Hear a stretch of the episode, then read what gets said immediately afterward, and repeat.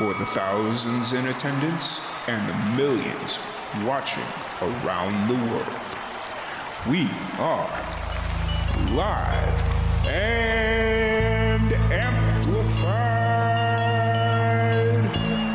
So let's get ready to podcast. Fire it up.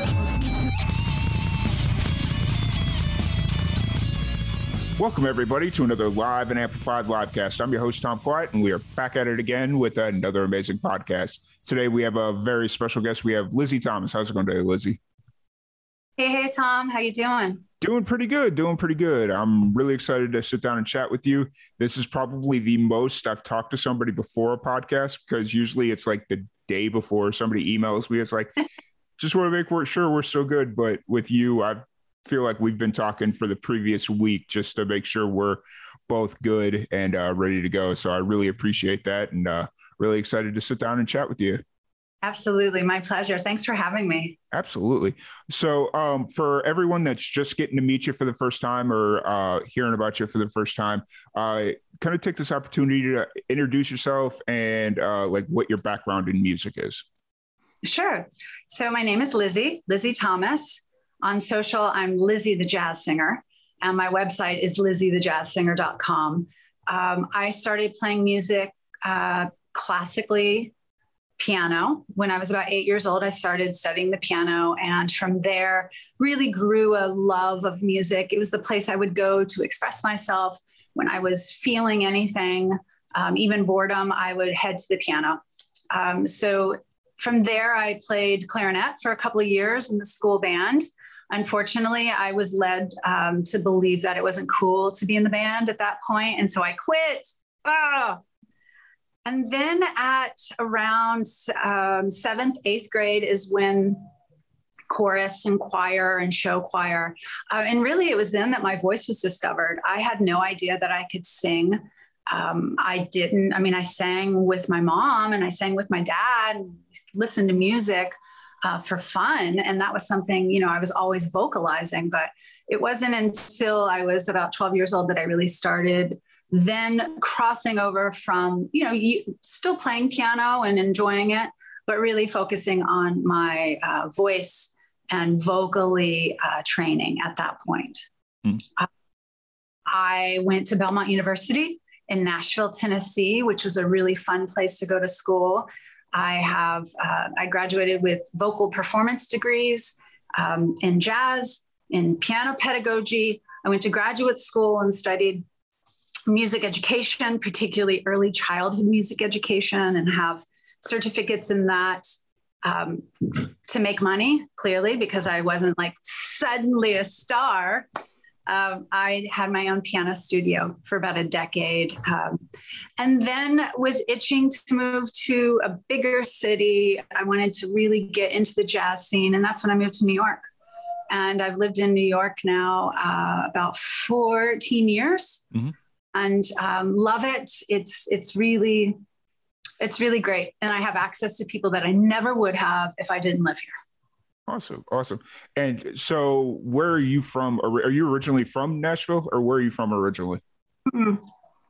I was born in Pittsburgh. Okay. And lived there three months. Okay. I don't remember much. I gotcha. and then moved to Houston, Texas. Lived there for three years, and then moved from Houston, Texas, to New Jersey, and lived there. Um, really, my formidable years, mm-hmm. five years, and then uh, when I was about I guess fourth grade. So however old you are in fourth grade, I moved to Dalton, Georgia. Okay. So I really grew up in the mainly in the South, um, and then realized it's so hot. I got to get out of here. and so the weather in New York is perfect. Um, I spend my time back and forth between New York and Miami. Oh well, and so you were no stranger to New York when you moved here because you had lived in New Jersey. And I don't know much about the Eastern Seaboard, but everybody tells me New York and New Jersey are pretty much one and the same. Yes, they are.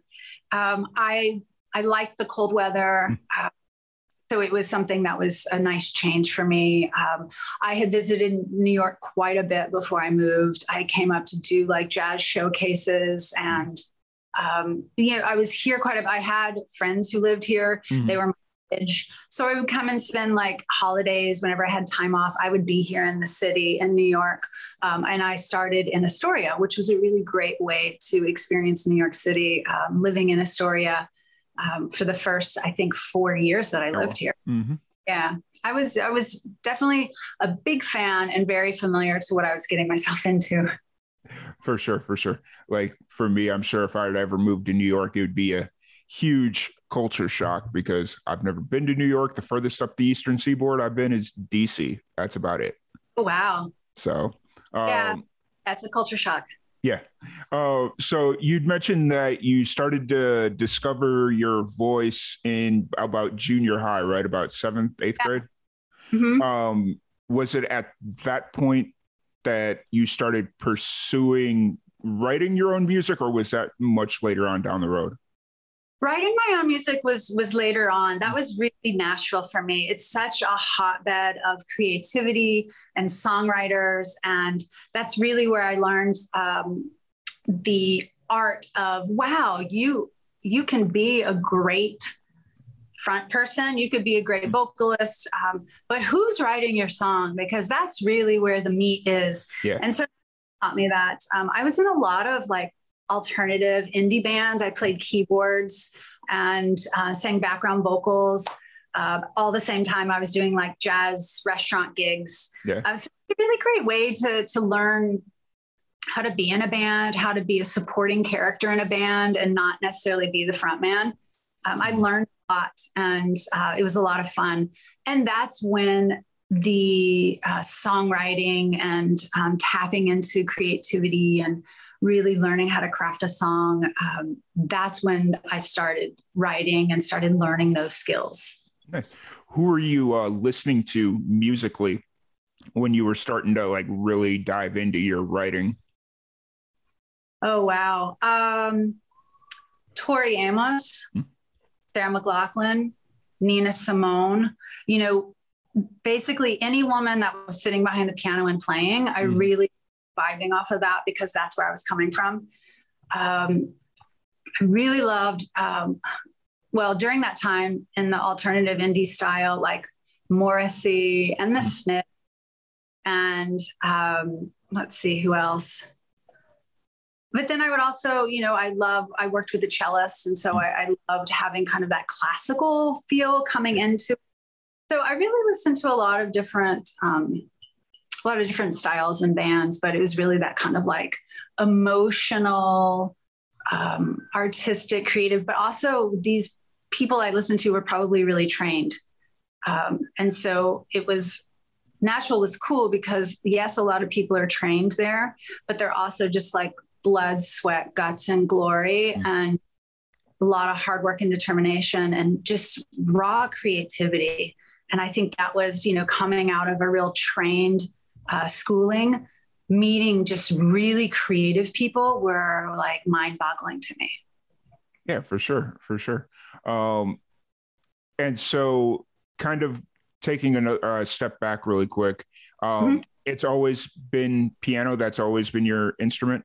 Or was there a point there where you started to, or tried to jump into a, another instrument? I try. I mean, I got really into the strokes. And so I tried to be like a chick rocker on a guitar. It, I'm not a stringed, I'm, yes, so piano is my main instrument mm. place that I now play classically again, which I love having that ability. And I do all my songwriting on piano, but I also mm. pull back. I mean, I find that um, when I'm beginning to write a song or even work, you know, like work on a jazz standard, um, I go to the piano first um, and look at the melody, like what's going on here in this song. Um, but then I pull back and I go to the lyrics and do that very like intimate, emotional, um, what I call marination of the lyrics. Like, what is the song saying? Or if I'm writing, what do I want to say? Or a lot has nothing to do with what I want to say. I listen. Like, what needs to be said in this? What am I hearing? Um, and then, you know, all the goal for me is always finding my most most authentic voice, most mm-hmm. authentic communicate the song. You know, with jazz standards, these songs have been sung by everyone. Yeah. Or played by everyone. So, what am I doing, or how am I bringing um, a, a new perspective on it, or my own perspective? How am I myself to it? So, those are my my approaches when I'm looking at new new material. Gotcha, gotcha. And so you, you've been playing predominantly jazz music since you left Nashville. When you left Nashville, is that kind of when you got out of your alternative rock phase, or do you still? Yeah, no. I mean, I do my own songwriting mm-hmm. here, which is very, um, very. I mean, it's piano and vocal. Mm-hmm. Probably more based in that um, alternative kind of feel, mm-hmm. Or, or folk in a way. It's kind of folky. Um, but yeah, jazz is my great love. Um, I've been a jazz, a professional jazz vocalist, gigging for the last 15 years. Mm-hmm.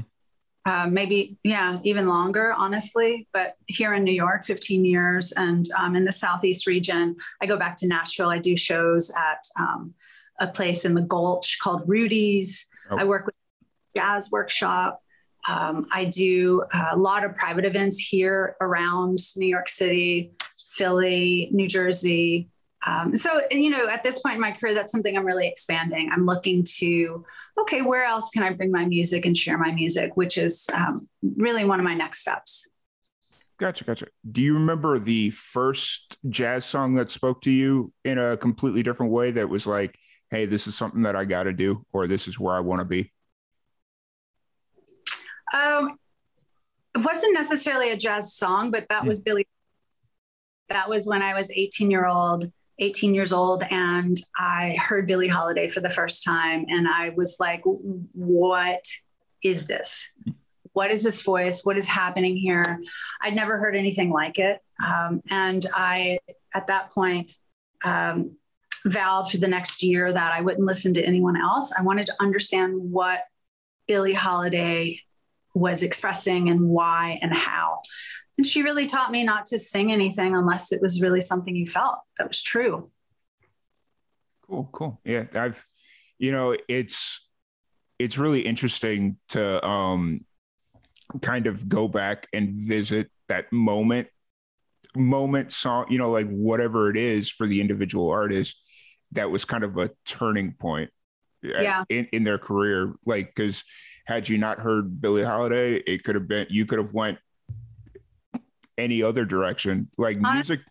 Yeah, country. Because I was in yeah. Nashville, that was the most likely thing, you know. And yeah. I was brought up house, so I was listening to you know Garth Brooks and and um, Willie Nelson, and you know mm-hmm. my dad, big country music listener. So yes, you're right. yeah, you know, and so just kind of reflecting on that is always a cool part, especially when somebody has that moment of oh i could definitely been going this way but then i heard this one song or this one moment and it's like nope th- this just speaks to me. I got to do it. So absolutely uh, so y- you've been playing jazz pretty much your entire time or not pretty much your entire time in new york. Do you um how, how's the uh scene in new york for jazz music? It feels like it would be a very big thing, maybe. I don't know. It is the scene, mm-hmm. period. It is the biggest jazz scene in the world, I think. Yes, there's pockets in other places where people love jazz and we all go. Mm-hmm. Uh, you know, Japan, Italy, um, parts of Europe, mm-hmm. Germany. Um, so there are other like jazz loving pockets where you get great, great um, great jazz music. And of course, jazz artists are being born all over the world. Mm-hmm. Um, but yes, jazz is, I would say, one of the heartbeats. Jazz and Broadway mm-hmm. uh, music theater are really the heartbeats of New York City. Um, gotcha. With that, I'm able to play with some with the best jazz musicians in the world. They mm-hmm. either live in New York or around New York, or I have access to them because I live and play in New York, which is really thrilling. Mm. Have you ever played Roswell Jazz Fest? No. No. Okay. I it's just that that's the only jazz music festival I've ever been to. And so I was just taking a Roswell. shot in the dark. Roswell, New Mexico. Oh, New Mexico. Okay. Yeah. No. Uh, every I want to say right around this. T- no, no, no, no. It's not this time. It's usually in like the late September that area. Mm-hmm. Uh, they do a jazz festival and they bring in musicians from all over the place, and it's basically a couple of people that just really love jazz music that uh, run an arts collective down there, and they uh, just bring in all the best jazz musicians they can find. So, it's taking a shot in the dark to see if maybe you'd play. Yeah, I'll put it on my list. I mean, festivals are great, and that's something that we need more of. And bless those people who are like, we love jazz. We want to bring all these amazing yeah. musicians if we didn't have them, we wouldn't have places to play. So that's yeah, great to hear. For sure. That and that was kind of like the one year that I went, we were doing uh, media for them as live and amplified. And mm-hmm. that was kind of my first like real introduction into like authentic jazz and just like being around real jazz musicians.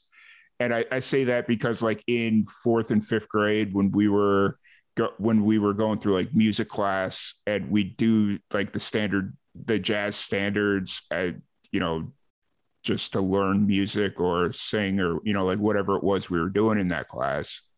But then i get to this festival 20 some odd years later or how much ever later it was in my career um, and they're playing these songs that we used to sing in fourth grade. It's like oh that's interesting i used to sing this in fourth grade so Yes, and the beauty of the American Songbook, which is our gift that we give to the world. I mean, those songs, I still sing songs from 1927, 32, 34, and up, and they're extremely relevant um, to us today. The lyrical content and the beauty of the melodies and the harmonies. It's it's really amazing um, that we have such a rich musical collection. Mm-hmm.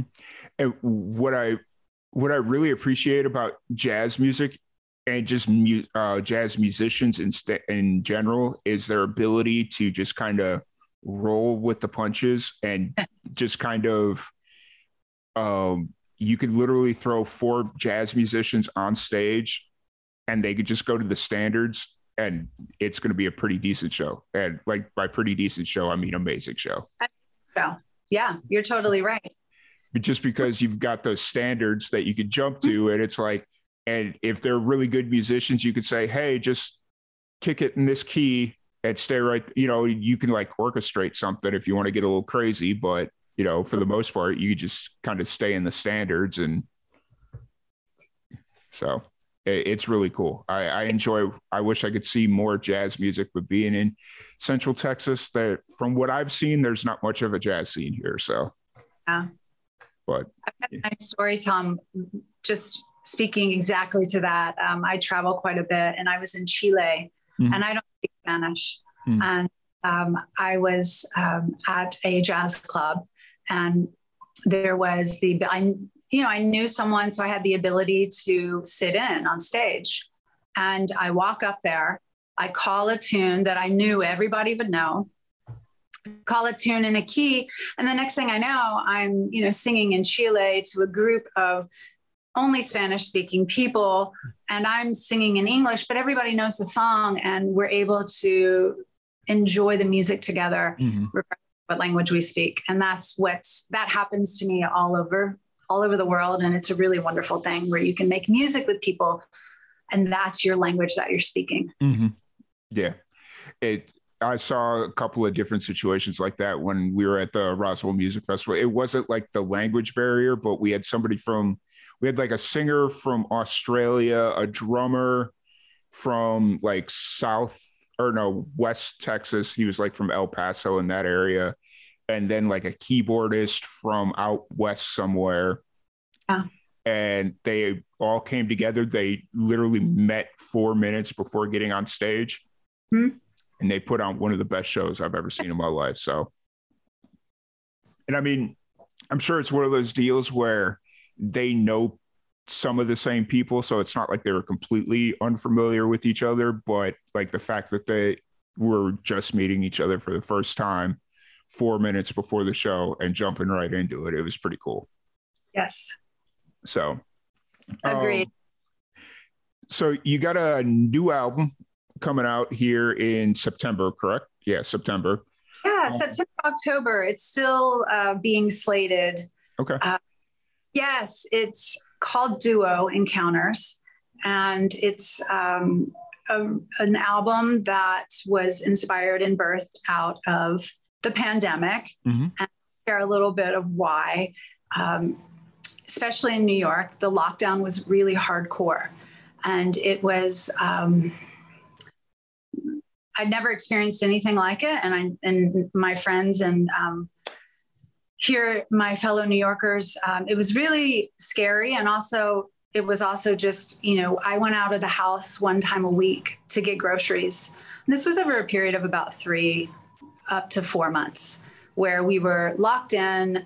Um, we couldn't go out. Not, I mean, you could go out, sure, uh, but nothing was open we would take like joy rides in the car and just be like, woo, you know, get to places you could go anywhere in New York. Like we could park anywhere. We never get parking here. But then you would get out and realize, oh, well, nothing's open. So. I guess we'll just take a walk around the block. Yeah. Uh, so it, it was pretty hardcore. During that time, um, as a creative musician, I didn't want to just stop because I couldn't. So I was doing every Friday night I was doing uh, live streams, split screens with my pianist in Philly mm. and me in my closet in New York City. And we did, um, I think, about 15 of these shows, and they were awesome because it was a way that we all we knew what we were doing on Friday at 7 p.m. I was getting ready for something. I had a set list. I had people that we would connect with in Europe and mm. here, you know, all over the states um, it was really special time and definitely something that we all needed. Um, and then at some point, you know, 15 weeks in, I was like, I'm tired of creating music with another person on a screen. Mm-hmm. You know, like, so a couple of weeks later was when we were finally able in New York City to go into another room with someone. Dun, dun, dun. So I was able to have my pianist come to New York City, go to the piano room. Um, he sit at the piano and me play uh, and me sing. And it was the first time I've been able to make music with another musician in months. Mm-hmm. And it was incredible. The depths I could go, all the expression, um, you know, it was like being unleashed again. Mm-hmm. So, really, this album, Duo Encounters, is that energy. It's two people, two instruments, my voice and another instrument, whether it be I've got the best guitarists, the best bass players, the best pianists.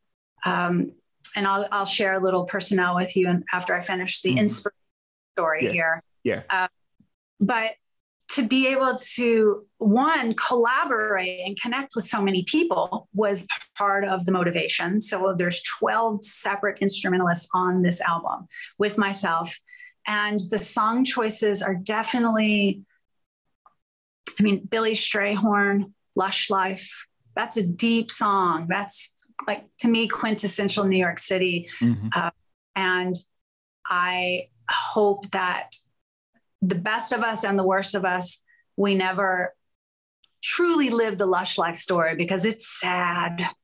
Um, let's see, um, Coltrane's around midnight, uh, Willow Weep for me. Um, you're getting to be a habit with me. Um, every time we say goodbye, love for sale. Cole Porter is one of my my great loves, and so um, I, I, love singing his songs. Um, so it's really it's really rich. It's really mm-hmm. deep. Uh, it's very intimate, but in a way that um, is a, an intimate conversation that you're having, you know, with someone in like the corner of the room. Mm-hmm. And so that is the inspiration for this album, which I think is really thrilling because it's not like, ooh, pandemic, dark, inter, in, you know, like invert. It's very much like the joy yeah. of creating and making music with another person and wanting to share that expression. Yeah, that's that's really refreshing. Just like the to kind of flip this entire experience and make it joyous that we're back together, able to create music. Where I've heard a lot of pandemic music that's like deep, dark, depressing, like. eh, You know, it, it- it's kind of weird that you have to call it pandemic music, but that's kind of what a lot of the music that's been released over the last, we'll say, year, because not all the music released early on during the pandemic was pandemic music, but just like over the last year or so, and we'll probably be dealing with for the next, not dealing with, but that'll probably be released over the next year is like, it's just like super deep, dark, depressing because that's where a lot of people were at the time. Like when they were getting, uh, when they were locked in in their house all by themselves, it's like you know it's it's deep dark and depressing but you were able to kind of flip it and make it joyous. Um so duo encounters is this a full length album or is it um uh, an ep It's a full length album. Okay. It has 13, most likely 13 songs on it, 12 or 13. Um, the album will be, I'm, I'm talking with different, uh, with record labels right now, and I'm hoping to have the album released Mhm. um, on an album, on a label, so that I can really, you know, really want the world to hear this record and the people on it Mhm. you know you mentioned earlier about uh, musicians particularly jazz musicians being able to never know each other and show up and meet and then create this amazing music Mhm. 40% no 50 honestly 50% of the instrumentalists on this album i had never met before Mhm. We come to the studio and we are you know wayne escoffery for example he's an incredible saxophone player we are doing lush life together I had listened to him. I was a fan and admired his work and thought, you know what? I need someone who can go really deep on Lush Life.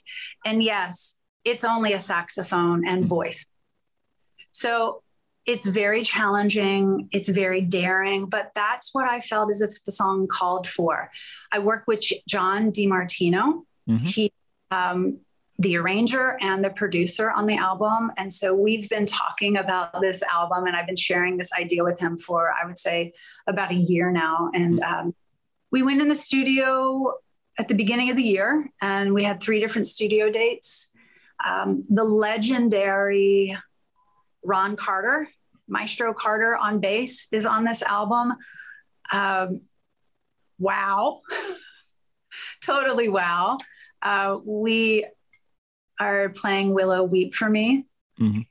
um, which is really, um, we wanted, uh, you know, I wanted, John and I, I really picked the tunes. John recommended some tunes, um, but we wanted to pick tunes that really showcased the individual style of the instrumentalist. And I wanted to be able to welcome them in um, to the conversation, a musical conversation.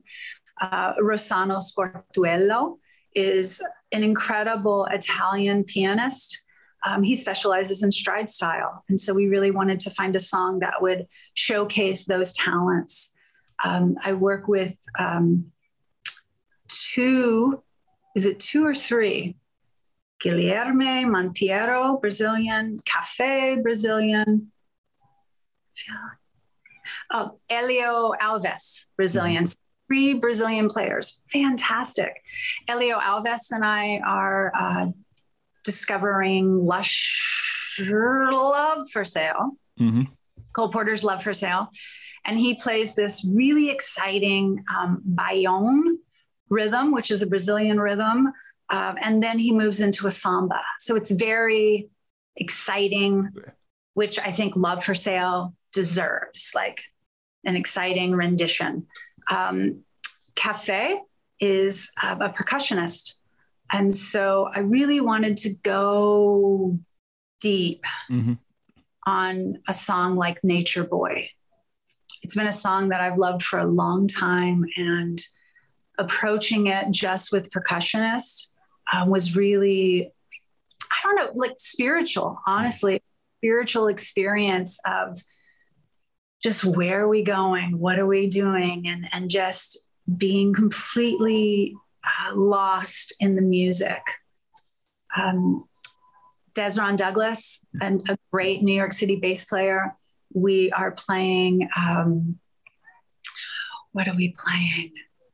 Have you met Old mm. Joan or have you met Miss Jones? Depending on which which uh, lyrics you want. Mm-hmm. Uh, he's he's brand new for me to work with him. Um, he's fantastic. He has such a a great personality and character, and he brings such passion to his music. Mm-hmm.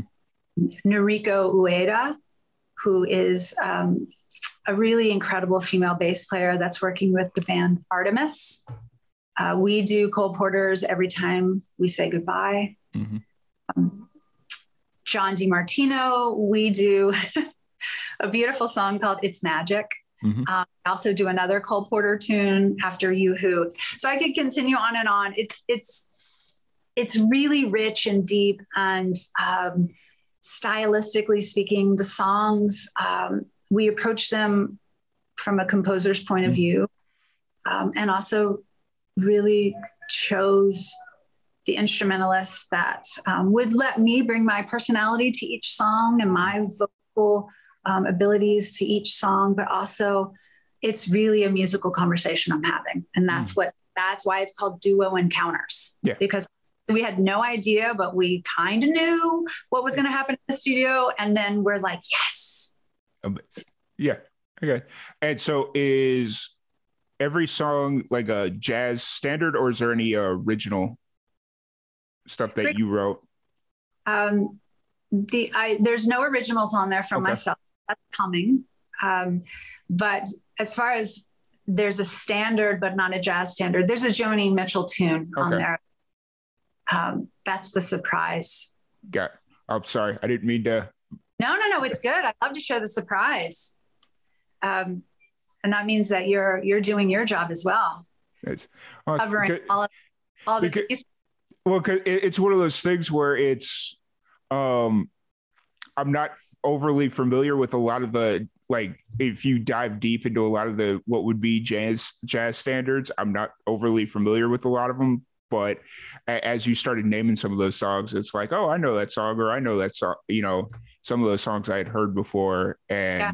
So I just thought I'd throw it out there to see if there's any originals. But no, it makes sense. Um, how, how did you? Uh, so, uh, of all these musicians that you uh, named off, how did how did you kind of get in contact with them? Was it all social media or through friends, or some of them? I'm assuming you've probably played with before, or how, how did you kind of get introduced to a lot of these?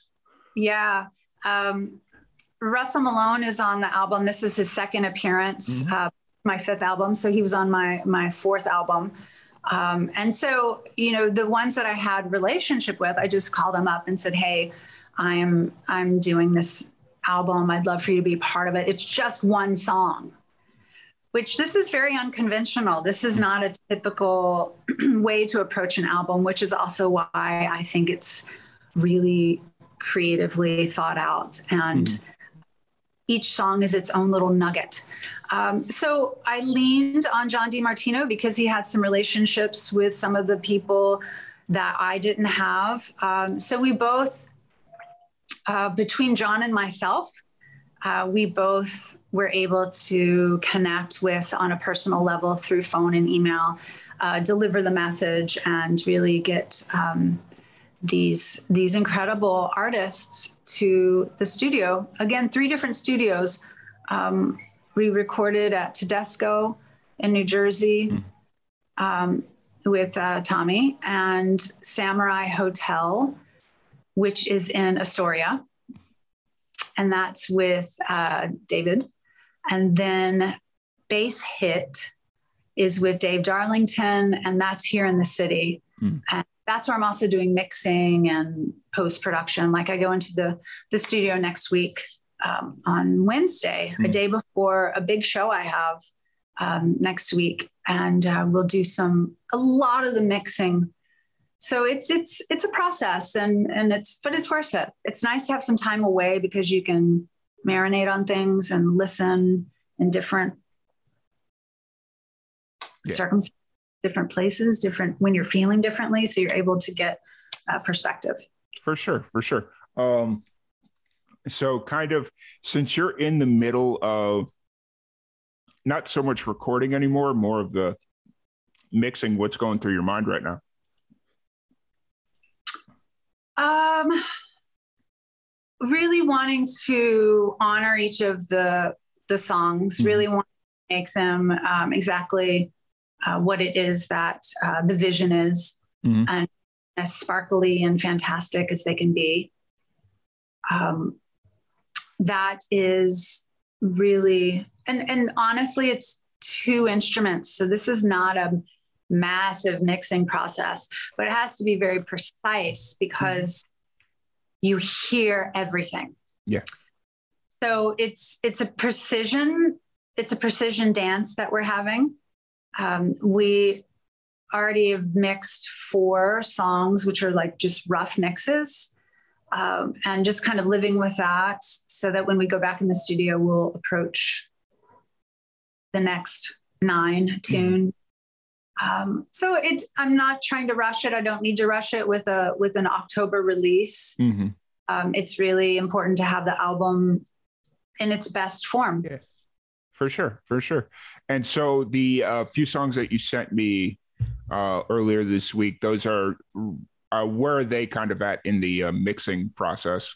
Are they- uh, they're rough mixes. I mean, they're there might be a couple more tweaks. It might be, ooh, we need to bring that level up a little bit. Um, but it, I'd, I'd love to share one of the songs if you'd like. They're they're not the shiny finished product, but mm-hmm. I think it's fun in, in this process to to share a little bit of oh well, this is where we are with this. Mm-hmm.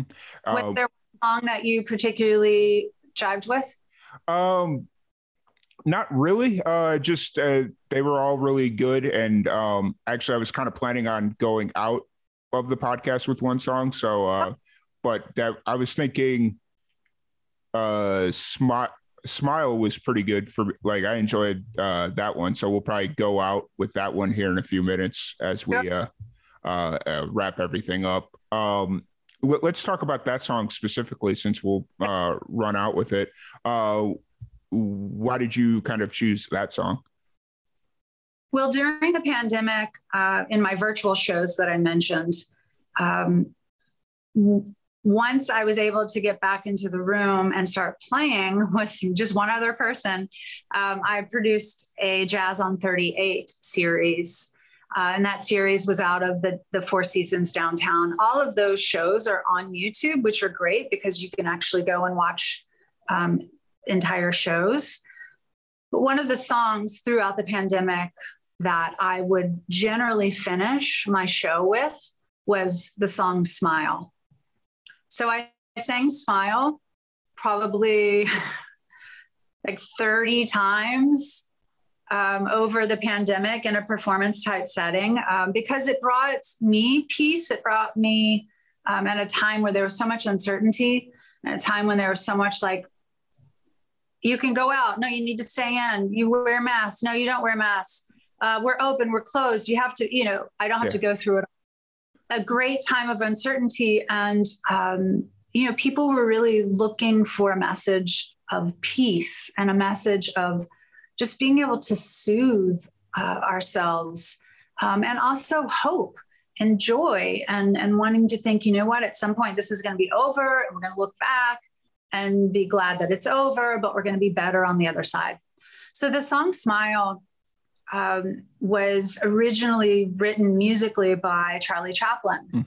And um, most people know who Charlie Chaplin is, but some of the younger, some of the youngers might not know. But um, you know, he was called the Tramp and was basically the ultimate silent screen star of comedy.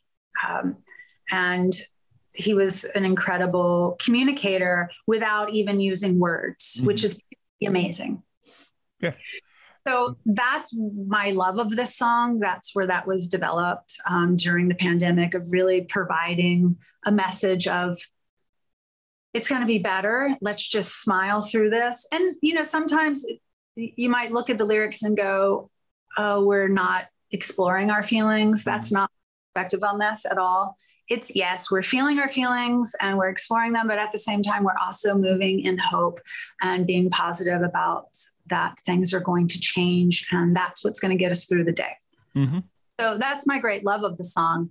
Um, Guilherme Monteiro is playing a nylon string guitar, and you can really hear through his playing. And I was just blown away. This was um, Guilherme. I'd never met him until he shows up at the studio that day. We immediately connected. Um, we we recorded three takes of this song, and when he started playing, it was just like waves washing over me the feel of the song and it was very healing and meditative and i think we capture that in this rough mix that you have um, i was really taken along for the ride and i was like transported to rio and felt my feet in the sand as i was recording this and as i was singing it and the waves going back and forth. And um, I think the song, the recording really captures that healing moment, the peacefulness of it, and it's really soothing, I think. Yeah, for sure.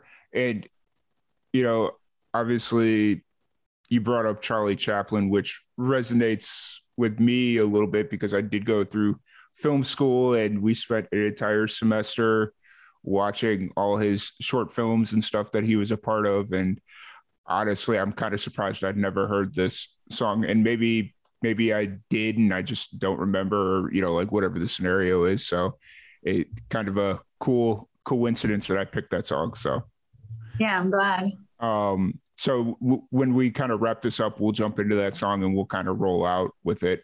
Um, sure. but so you, you're you're in the process of working on this album and you'd met brought up that you had some live or you have a pretty big live show coming up uh what's yeah. that show uh how often are you playing live shows at this point oh as often as i can um so my show is thursday mm-hmm. march 24th um, it's in new york city it's at chelsea table and stage um, which i play probably twice a year there. It's a mm. really beautiful venue. It's a dinner show. They offer great food, and that's the point of why they um, developed Chelsea Table and Stage to come and to eat great food and to listen to great music. Um, so it's a really beautiful venue. If none of you, if New Yorkers are listening right now and you're in the area, I would highly recommend coming. Mm. It's at 6 p.m. on Thursday, March 24th. Um, I have uh, my band all of the guys on the stage with me have been in the studio with me, which is really exciting. Um, another guitarist on the album is Ron Affif, and he and I have worked together for the last 13 years in New York City. He'll be joining me, John DiMartino, uh, Des, Dezron Douglas, Carmen Intorre Jr. on drums. Um, so it'll be a really exciting show. I play there twice a year. Um, I play in Nashville. I was just there in Nashville for February like Valentine's Day show. Mm-hmm. So my website is is going to update you, Lizzie the Jazz Singer, on where I'm playing, and um, I also have a great Patreon account where I'm doing behind the scenes of the making of the album. Um, you will also see that during the pandemic, I developed a whole um, jazz diva loungewear line and also candles. Um, that is purely just to celebrate the women in jazz. I started with Billie Holiday, Nina Simone, and myself. So it's like my music merchandise um, for the jazz lover. And then um, I on my website there's behind the scenes of like what when I was recording albums. This is my fifth. So the last four I share like what was going on and why I chose some of the songs I chose and the personnel. So I it's a newer website for me. I really love it. I think you can get a lot out of you can get a lot out of it. Mm-hmm. Maybe not the best way to say that. no, it, it, it made perfect sense. It, it um no so so the uh you got the show coming up on the 24th right yeah 24 i'm sitting here like i have the calendar right in front of me and it's like all you have to do is read and yeah. i can't believe March. It's going to be March 24th. Yeah. I'm doing I'm working, you know, I've got a lot of things that I'm working on Mhm. uh, to do virtual show again um, in the summer because I have a lot of people that can't come to New York to see my shows. Um, that'll be in, I think, June. Mhm. Uh, I'm taking April off just to travel because I haven't been travel for three years. So I'm Yeah. going to Portugal and um, Morocco and Mhm. and Spain, which should be really exciting. Yeah. I'm I'm doing the same thing in May, except not as cool places. So um Yeah. basically we've spent the last the four years prior to the pandemic being able to travel and go wherever we want.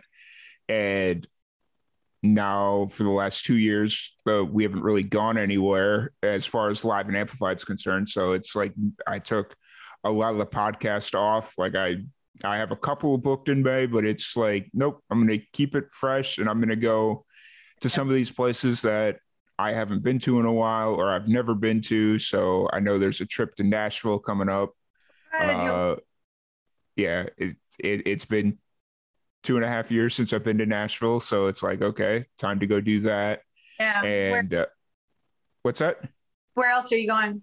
Uh, I'm going to Chicago. My sister just announced she was pregnant, so she's having like a gender reveal party in May at some point. So it's like, okay, go go back home to Chicago, I guess, or Central Indiana where she lives now. Um, and then there's a talk about just taking a random road trip to South Dakota because I lived in North Dakota for about a week, and one of my biggest regrets was not stopping at Mount Rushmore on my way back to Florida.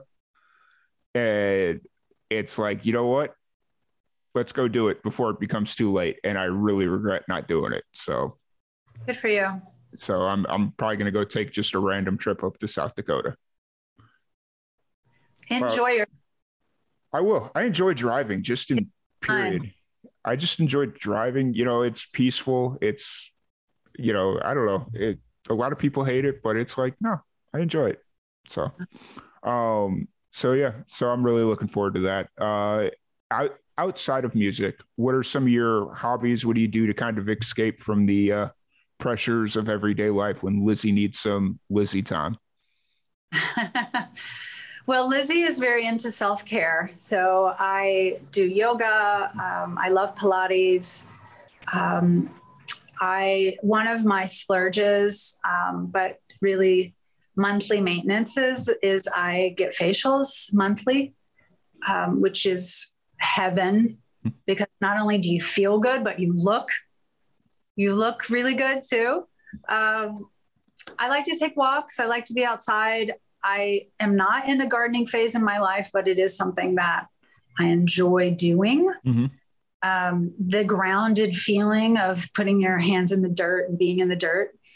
Um, I am obsessed with um, languages. Mhm. So I am trying to learn Italian. It's it's tough to learn a, lang- a new language as an adult. Um, because I'm in and out of Miami so much, I'm trying to add Spanish to my belt as well. Again, tough. Mhm. Um, and then I travel. So those are the ways that um, I feel inspired. I I maintain um, my creativity, um, taking care of myself, and then my relationships are really important to me. Um, my girlfriends and my relationship with my husband. That's something that um, takes a lot of my time and work, um, but in a good way. For sure, for sure. So, one thing we got to do before we wrap this up and we get to smile here, and since you said you like spontaneity, I think this will go right up your alley. I, I- have it. What's it? I said that. I think you said that, unless I mis- completely misheard you. Um, but I have a random question generator, and we're going to just run through some of these questions here. And uh, if you're ready, I've got some of the randomness for you. okay. If you were a chess piece, what piece would you be? Queen. Would you rather win an Olympic medal, an Academy Award, or a Nobel Peace Prize? Uh, Academy Award. Would you rather live without the internet or without air conditioning? Without The internet? that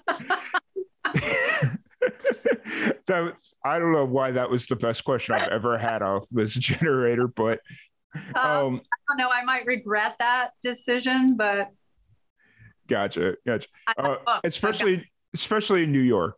Uh, but um, if you had to choose between your sense of smell or a smartphone, which would you pick? My sense of smell, hands down. Yeah. If you could have any superpower, what would it be? To fly. I feel like that's a pretty common one because, yeah. Uh, and last question uh, Would you rather eat the same thing every day or wear the same thing every day? Eat the same thing every day. Fair enough. Fair enough. awesome. And that's wasn't quite as painful as it could have been. Like I've seen some real randomness come out of that that generator. So yeah, um, well, I'm a big fan of games, so that was that kicked into my like, let's have fun game. Yeah, sense. for sure. Well, it was something that I started back in November because uh, we did a fundraiser for pancreatic cancer research, and it, it was uh, I did a podcasting marathon where I did over hundred podcasts over the course of like three days, and it's one of those deals where it's like this is a very serious topic that we're talking about. Let's end it at least on a random note or a fun note. And I downloaded this app and I was like, okay, that's cool. And I started asking everybody a random question of the day. And I had to, after a while, I started to learn how the app worked and I had to like modify it because it was 21 questions to ask your friends or something like that. And it would ask like really personal questions like no we're not asking what's your deepest fan you know like whatever it is and it's just like nope. So i was able to kind of go in and modify it a bit and now it's a fun lighthearted game. Yeah. So oh, it's a, uh, what's that it's a good one yeah. you fun Thank you. Thank you. So um really excited that you enjoyed that and it didn't go completely off off the tracks as it probably could have. Um, but we're going to uh, tune in, or we're going to play uh, the rough edit for or rough mix. My bad. I'm a video person, so editing is just what I call everything. Uh, so we're going to play the rough mix of "Smile," and then we'll come back and we'll close it out with all your socials and stuff like that. Even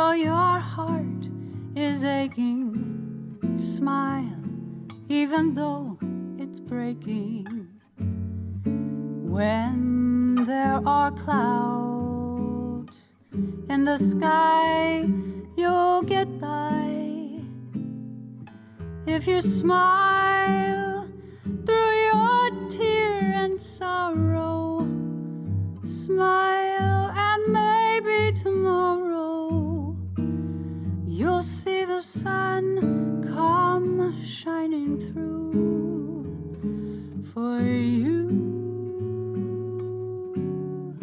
Light up your face with gladness, hide every trace of sadness. Although a tear may be ever so near, that's the time you must keep on trying. Smile, what's the use in crying? You'll find that life is still worthwhile if you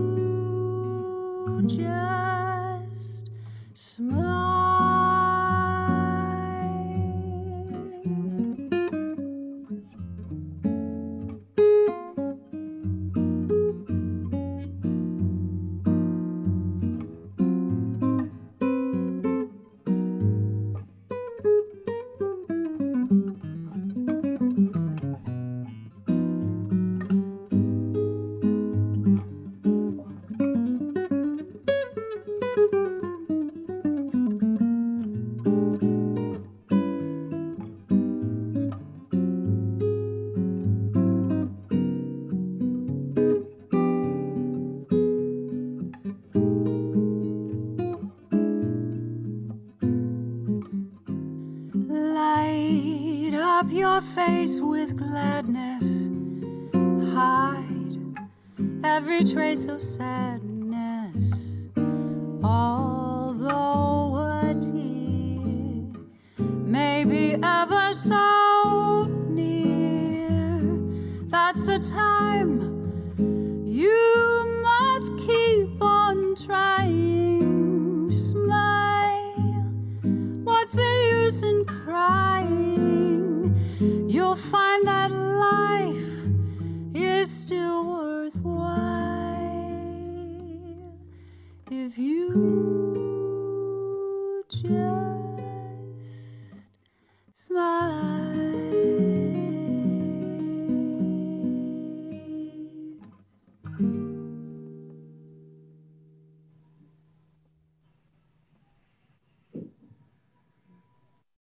Awesome. That worked perfectly.